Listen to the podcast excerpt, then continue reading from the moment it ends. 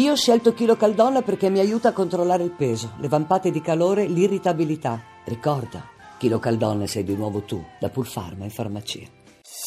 Voci del mattino. E diamo subito il benvenuto al corrispondente RAI da Pechino Claudio Pagliara. Buongiorno Claudio. Buongiorno, buongiorno, a tutti gli ascoltatori. La Cina è blindata per via dell'apertura ieri dell'Assemblea nazionale del popolo, ma prima è inevitabile una riflessione su questa nuova provocazione missilistica della Corea del Nord che poche ore fa ha lanciato almeno quattro missili, abbiamo sentito anche dei titoli dei TG stranieri, tre dei quali finiti appunto nelle acque del Mar del Giappone. Fino a quando Pechino tollererà eh, Kim Jong-un e il suo regime sempre più apparentemente fuori controllo? Certamente...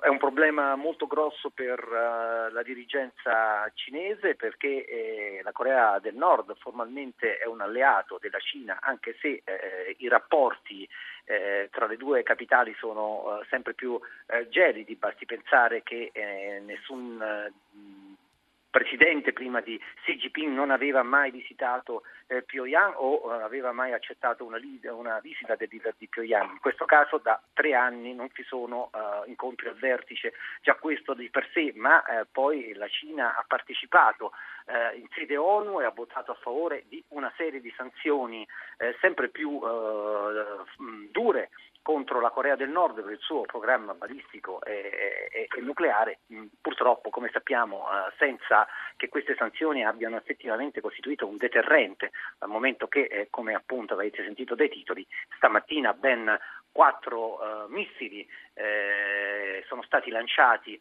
in concomitanza con le esercitazioni ehm, in corso eh, nell'area tra Stati Uniti e Corea del Sud e dunque Kim Jong-un, il leader nordcoreano, ha voluto esprimere così eh, la sua protesta. Questi missili però, eh, come ha detto il premier eh, Shinzo Abe, eh, premier giapponese, eh, li ha considerati una grave minaccia alla sicurezza nazionale, hanno eh, percorso oltre mille chilometri eh, prima di eh, inabissarsi eh, nelle acque antistanti il Giappone. È insomma una, certo. un problema che cresce e soprattutto nei confronti dei quali, del quale la comunità internazionale non sembra avere eh, molte armi a, a ancora a disposizione, avendo quasi esaurito completamente quelle delle sanzioni. Certo, passiamo all'Assemblea nazionale del popolo, Pagliara, che somiglia diciamo, al nostro Parlamento e dovrà ratificare le scelte del governo dal consolidamento del potere dello stesso Xi Jinping all'organizzazione del diciannovesimo congresso eh, del PCC del prossimo turno, quando cinque dei sette membri del comitato permanente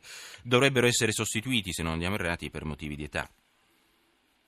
Sì, eh, il rinnovo della leadership uh, eh, della Cina è, um, è, uno dei temi che ovviamente non è nell'agenda ufficiale dell'Assemblea nazionale del popolo, ma è probabilmente il tema di cui più si discute nei corridoi, diremmo noi in Italia, pensando al nostro eh, Montecitorio, ma sicuramente nelle stanze eh, che contano. Eh, L'Assemblea nazionale del popolo è eh, il supremo organo legislativo eh, cinese eh, che si riunisce in sessione plenaria una volta l'anno ed è comunque un, interessante vederlo in azione perché è probabilmente il Parlamento più numeroso del mondo, essendo 6.000 eh, i, i, i, delegati e quindi eh, delegati che vengono eh, da, da, tutte le parti di un paese sterminato, comprese le regioni dove esistono delle forti minoranze etniche certo.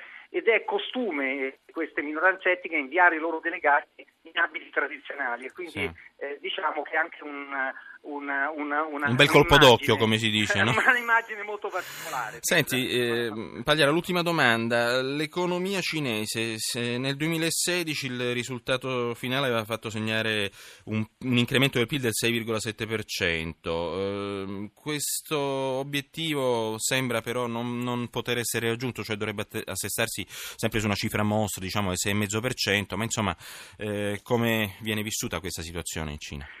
Ah, sono ormai quattro anni che l'economia cinese è infrenata, ricordiamo quelle crescite a due cifre che la Cina è riuscita a mantenere per un periodo molto prolungato.